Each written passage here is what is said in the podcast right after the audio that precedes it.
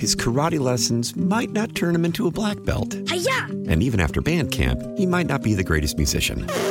But with the 3% annual percentage yield you can earn on a PenFed premium online savings account, your goal of supporting his dreams Thanks for everything, Mom and Dad. will always be worth it.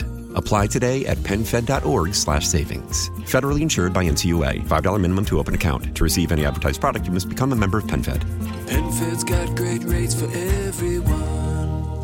Your fever is high and the pressure to log in at work is too. But when you finally decide to take care of you, there's Instacart. Just because that one perfect coworker of yours is attending all meetings, camera on while she's sneezing, coughing, and aching, doesn't mean you have to do the same. Take it from us. Trying to stay on top of things will only get you further behind. Instead, get everything from tissues and teas to cough suppressants and comforting soups delivered through Instacart in as fast as 30 minutes. If anyone needs anything, they can just redirect their questions to that one perfect coworker of yours. Seriously. Wow. Uh, and anyway, the rock and roll legend bringing his rough and rowdy ways worldwide tour to La Saenger Theater for one night only, Monday, April 1st. The life you live, Dave Cohen, I'm telling you. You can register now to win a pair of tickets at wwl.com slash contest. Experience the mythical magic of the Rock and Roll Hall of Famer with 10 Grammys, a Pulitzer, and a Nobel Peace Prize. There's nothing like seeing and artists do their original songs that'll stick with you forever. You can see Bob Dylan in concert, compliments of WWL, and, and if you're selling Girl Scout cookies, did he buy any? Hmm. You'd think. Yeah. Yeah, I'll take some caramels. Anyway. Thank you. Bruce Jentleson joins us now, professor of public policy and political science at Duke University. Previously worked in the State Department and on a Middle East peace process. Let me say that again. Previously worked in the State Department and on the Middle East peace process, so he knows the people that are involved here. He knows the players. He knows the underpinnings. He knows the context. And with that, we welcome in Bruce Jentleson. How are you, Bruce? I'm good, Tommy. Hope you are as well. I am, sir. Thank you. We're getting over Mardi Gras, trying to, to recoup from that and, and get back to normal. Tell me about. Um, I guess we can start with what's going on with the the U.S. Navy and what we're striking in Yemen. Yeah, you know the U.S. Navy is in the Red Sea. Uh, the Houthis, which are a Shiite militia, they actually control part of the government now in Yemen, had been firing a lot of shipping, not just U.S. shipping, but you know shipping that serves the world and uh, and so we and Britain, a number of other countries' navies are there, but most of the military action is us and, and the Brits. Uh, and we've been trying to hit not the people, but the missile sites and others. Uh, you know, because if shipping is hit, you know, inflation goes up, jobs get lost globally. So there's a real stake there.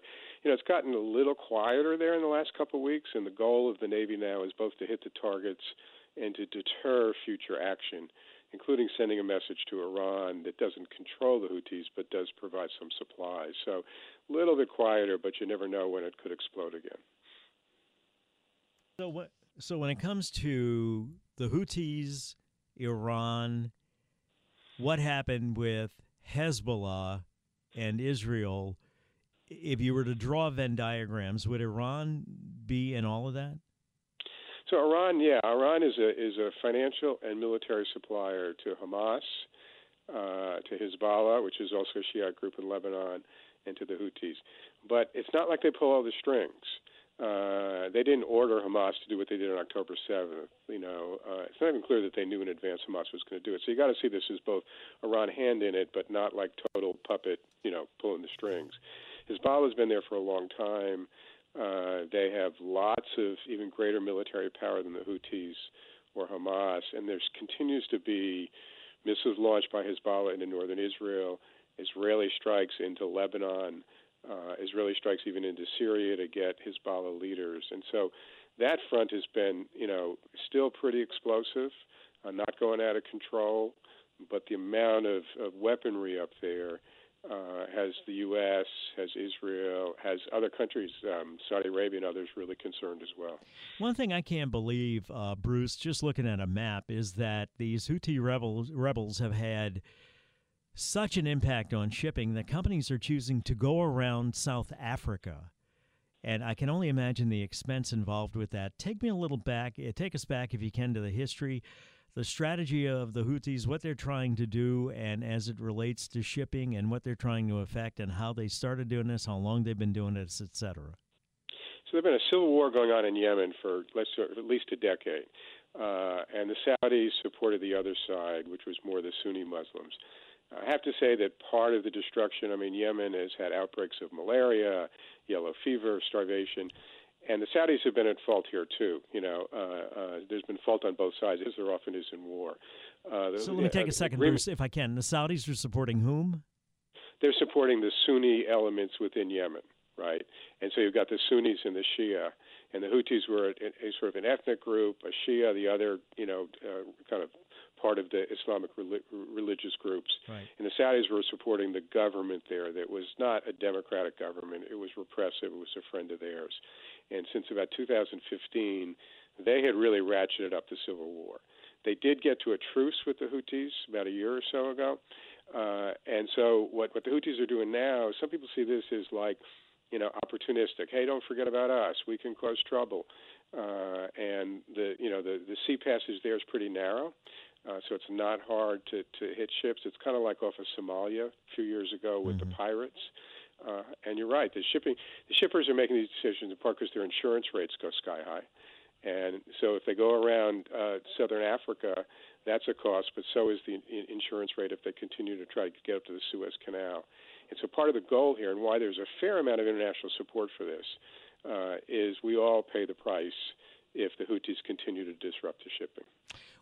So tell me about the religious significance, uh, Sunni, Shia, and Houthis, where all of that splits, well, where all of that fits in, rather, and where the split comes in Yemen with civil war. Was it based on religion or tribalism? And, and if you can, while I'm adding uh, on to this big giant question, Bruce, that you can unpack, where, where, where does religion fit into tribal differences? That's a really good question, Tommy. You know, I think it traces back to the descendants of the Prophet Muhammad that went in different directions, and it wasn't just a religious debate. It was, of course, politics and who could control, you know, you know, the, the benefits, the economies, and the like. And so, in in between Saudi Arabia, which is Sunni, and Iran, which is Shia, you know, for a number of centuries, it wasn't that big a conflict, and it got more over the last 40, 50 years as both sides kind of radicalized. The, the Saudis got more, you know, radical in their own version of Islam, and then the Iranians did too. I will say that over the last year or two, Saudi Arabia and Iran restarted diplomatic relations. Uh, they've struck a couple deals to kind of not make peace with each other, but ratchet it down. And then it comes into a country like Yemen, like you're asking, where the Houthis there is this religious difference, but it was also tribal and ethnic. You know, in some ways, like groups in our own society. When you say ethnic, are you talking race, Bruce, or what? No, di- you know, different version. Let's say ethnic, like the difference between, you know, a Czech and a Slovak, right? Okay. Uh, or or a Pole, and you know, so so not not full race issues. Uh, and the Houthis were on the losing side. They lived in a particular, concentrated, particular mountainous area. They weren't getting the benefits. So it was a mix of this deep religious difference and basic politics, not just religion, but the mix of the two. This flies by so fast. The Houthis were the ones that killed the three Americans, correct? Uh, yeah, in the naval attacks. That's, and, that's naval, and that was in, in what country? That was in. Well, no, sorry, sorry, I'm, I'm actually right there. The three Americans were killed up uh, by militias in Iraq that were Shia militias supported by Iran. They were killed there. Uh, so that was way up at another front of so the so the that's what I'm trying to keep uh, track of, and I, and I follow this you know for a living. I'm trying to, and it's very hard. So I can imagine what the average person who is bombarded with God knows how many messages each day. So what led us to launch the attacks on the Houthis was what? The attacks on the Houthis was because they were attacking ours and other international shipping. Uh, the three Americans that got killed we attacked the uh, militias in Iraq that were supported by Iran because they were the ones that killed the Americans, right? So that's way further in the north of the region, and the Houthis in Red Sea is down a little bit further in the south. So, what do the Houthis want? What would stop them besides force? Uh, you know, I think they're getting. It's hard to know, but I think they're getting some pressure from Iran to ratchet it down because Iran you know, doesn't really, it's not in Iran's interest that this escalates to the point that there's confrontations between the U.S. and Iran. Uh, not that we could, you know, somehow overthrow the government, but that's not in their interest. And so it seems that between the threat of the U.S. and the British and the other navies there, and pressure from Iran, that the Houthis, for the moment, have reduced their attacks on the shipping. Uh, but you and I could talk in a week from now, and it could it could pick up again. You know, Wait, it and- fluctuates. And, and I don't mean to, I hope I'm not making too much of this, but that's Captain Cook stuff. That's going back to the 1600s when it, it just seems hard for me to believe that in 2024 countries are choosing to go around South Africa as a result of how many people that are engaged in this activity? Well, you know how insurance companies are, right? I Oh, mean, yeah. My goodness, you know, in, in New Orleans, you guys really know, right? Oh, yeah. And and and so insurance companies have been saying to the big shippers, there's a big Danish uh, shipping company called Maersk. You probably see those big containers around the Mississippi River. And when their insurers say, uh, we're going to raise your rates, then as a business, you compare that cost to going around both the expense and the time of going around the Cape of Good Horn in South Africa, and you figure out which is, you know, which is slightly less expensive. But uh, but that's what's going on. I, I think that that, you know, it, it it changes. I think there's a bit more shipping headed up the Suez Canal now because there's a sense that it quieted down. But more attacks would lead to more going around Africa. And how many people are we talking about that comprise the Houthis? Do we know? Oh, you know, there there are tens, hundreds of thousands in terms of the population, but like any population, in terms of sort of the fighting force or the military or the militia, you know, it's probably a couple thousand. But they have been fairly well armed with missiles, with radar systems, uh, and uh, able to launch these attacks. You know, it's pretty narrow. You're on the shore, and the ships are going through. They're not. Right. There's. It's, it's not. It's not like the Atlantic Ocean in terms of being wide. So, but they have been punching above their weight, you might say, in terms of their disruption. And in terms of response, they don't wear uniforms, right? I mean, this is not like, as it relates to conventional warfare, I guess is what I'm saying, for people that are looking for a simple solution to a complex problem. Yeah, and they, they they have their uniforms for fighters, but this is mostly offshore, right? So it's more who's pushing the buttons on the missiles uh, from from underground, you know, stations and the like. So we have not engaged them on land, and there's no intention uh, of anybody in the world, to, I think. Well, I can't speak of anybody, but you know, the, the Biden administration and our allies don't have any intention of going into to Yemen and somehow fighting them on the ground. It's really about keeping the sea lanes as safe as possible. Let's talk, if we can, Bruce, about the internal politics of Saudi Arabia as it relates to their neighbors. Like you mentioned with Iran, they're going to ratchet it down, not get along with each other. But where the conflicts lie, what in in uh, spawned those conflicts, and the United States, we have to really adhere in a way to the Middle East thing with our friends' enemy as our enemies, whatever it is, right? Yeah, I mean, for years the Saudis were very, you know, we can call it very fundamentalist.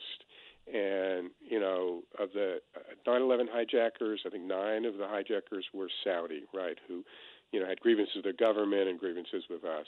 And they would, like, make a deal with their own religious authorities to, you know, let them do things externally. So a lot of the spread of extremist Islam in West Africa has been from the Saudis.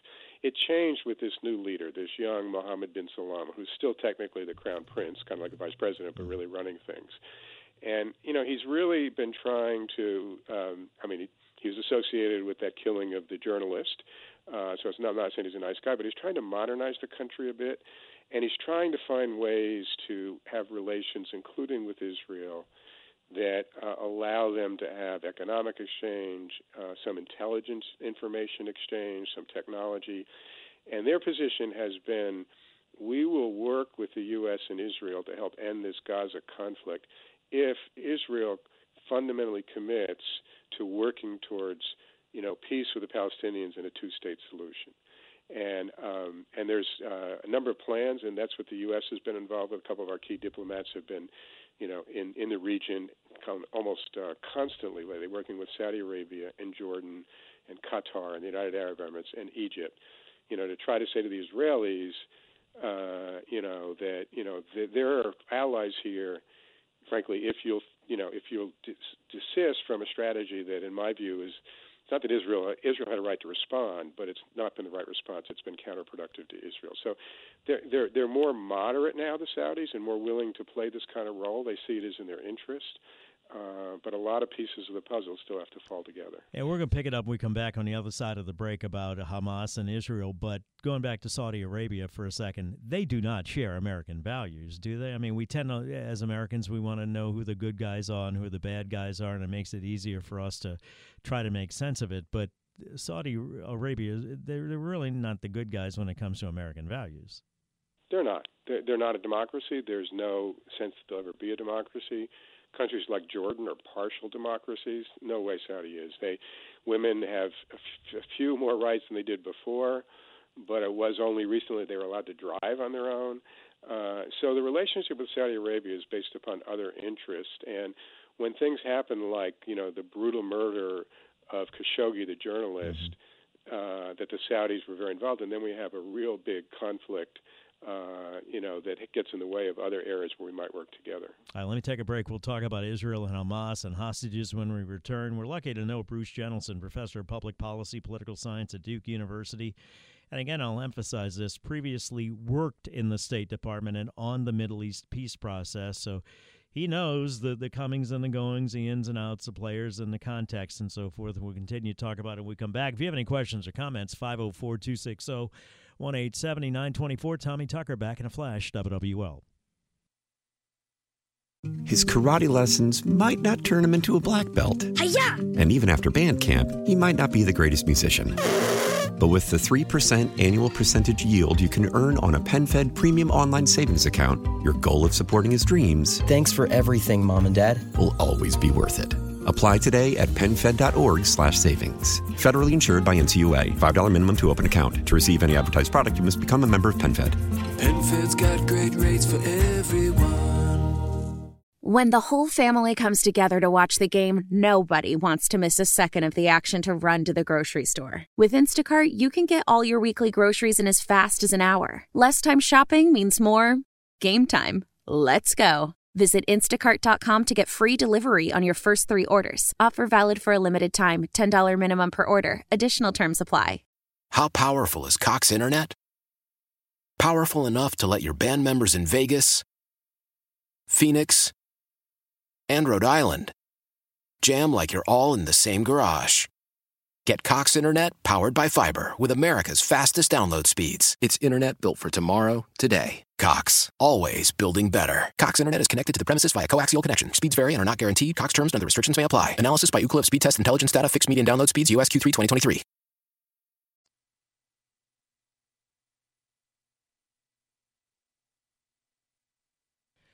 930, Tommy Tucker, WWO. Just heard that talking to Bruce Jentleson, our friend, professor of public policy, political science at Duke University, worked in the State Department and on a Middle East peace process.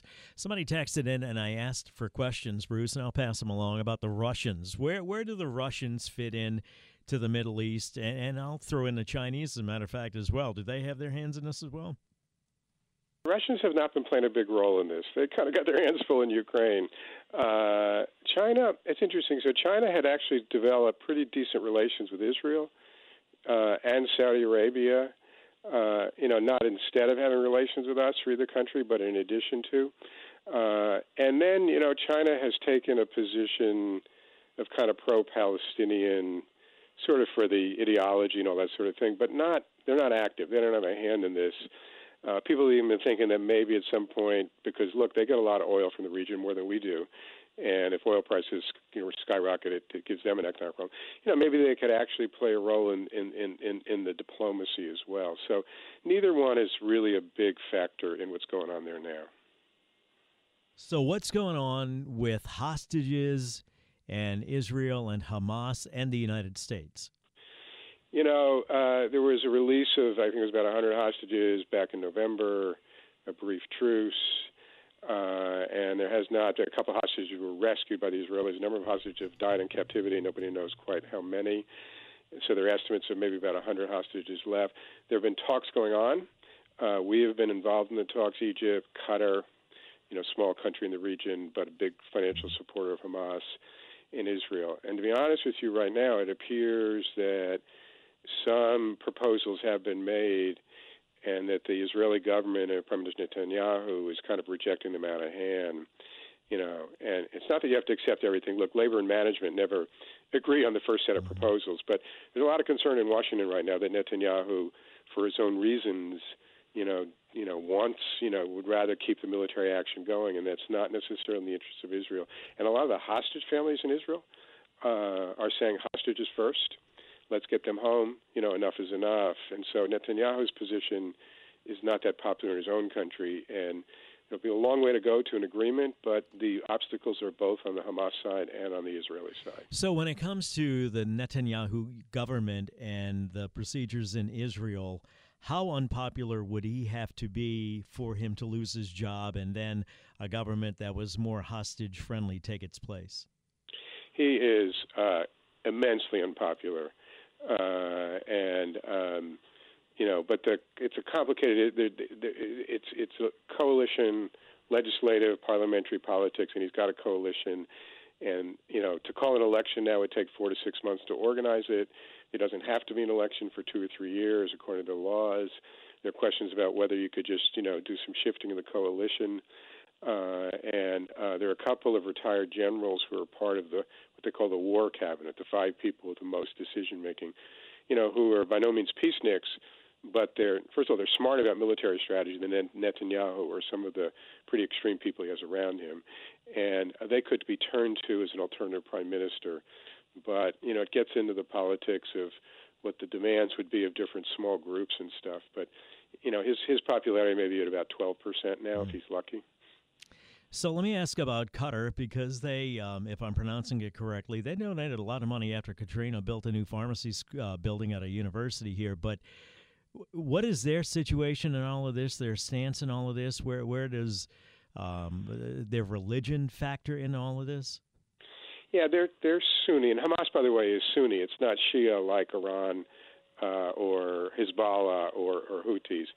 Um, they're a very, very tiny country, even by regional standards, on the on the Persian Gulf. Uh, they do make a lot of money off of oil, and natural gas, uh, and they are where Al Jazeera, for example, the network is based. Um, and they've been a big financial supporter of Hamas. Uh, and so they have some leverage, and they have been part of the negotiations using that leverage because they too. It's one thing to support Hamas and have them there giving Israel a little bit of trouble, and it's another, of course, this whole war that has everybody in the region worrying about their own stability. And so we've been working with them a lot, uh, including tightening the money supply and passing uh, possible negotiated, you know, uh, proposals through them to Hamas. Uh, so you know, in the Middle East, there are some that you can really put in the easy category, bad guys, and there are a lot that are mixed. And Qatar is one of the one of the ones that's mixed. Um, after 9-11, Bruce, you know, we, we tried to make sense of this whole thing, and and uh, then Iraq happened, and we and we had the misadventure in Iraq, and we found out about Sunni and Shia, and what's the third faction in Iraq? Uh, Kurds, yeah. Kurds, yeah. Um, where now with the mess that's in the Middle East is this does religion uh, play a part in this or differences in the Muslim religion uh, do, do do Shia hate Sunni as much as Shia hates people from Israel or uh, Israel hates Shia or Sunni equally? Take me through all of that if you can. If yeah there I such think a in the late yeah late 70s 80s and 90s that was really a, almost a, a contest about which which interpretation of Islam dominated Shia or Sunni. Actually now, even you know, with the uh, agreement I mentioned between Iran and Saudi Arabia, they now have diplomatic relations, which they have a long time. It's more about you know interest. In, in some ways, the the biggest threat comes from the extremists on all sides.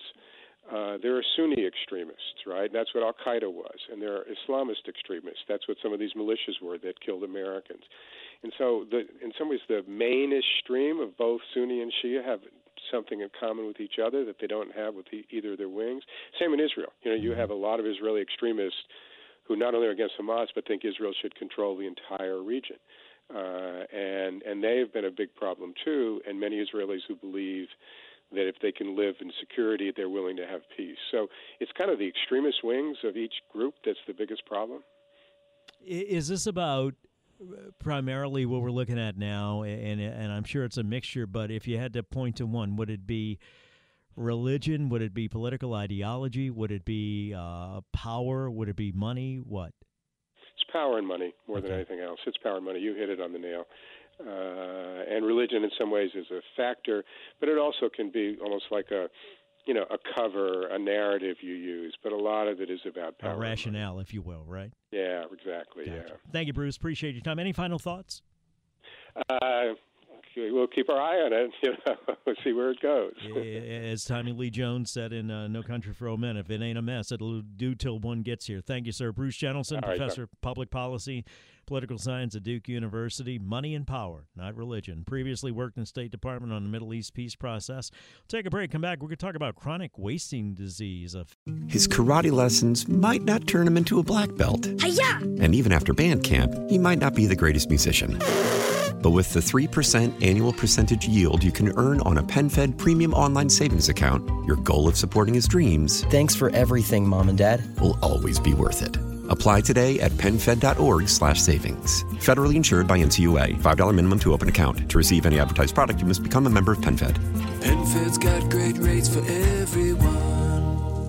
Why? Why? If you have T-Mobile 5G home internet, you might be hearing this Why? a lot. Why? Every time your internet slows down during the busiest hours. Why? Why? Because your network gives priority to cell phone users. Why? Good question. Why not switch to Cox Internet with two times faster download speeds than T-Mobile 5G home internet during peak hours? Okay. Stop the whys and visit cox.com slash 5G home for details. T-Mobile prioritizes certain T-Mobile phone users over home internet users during times of congestion.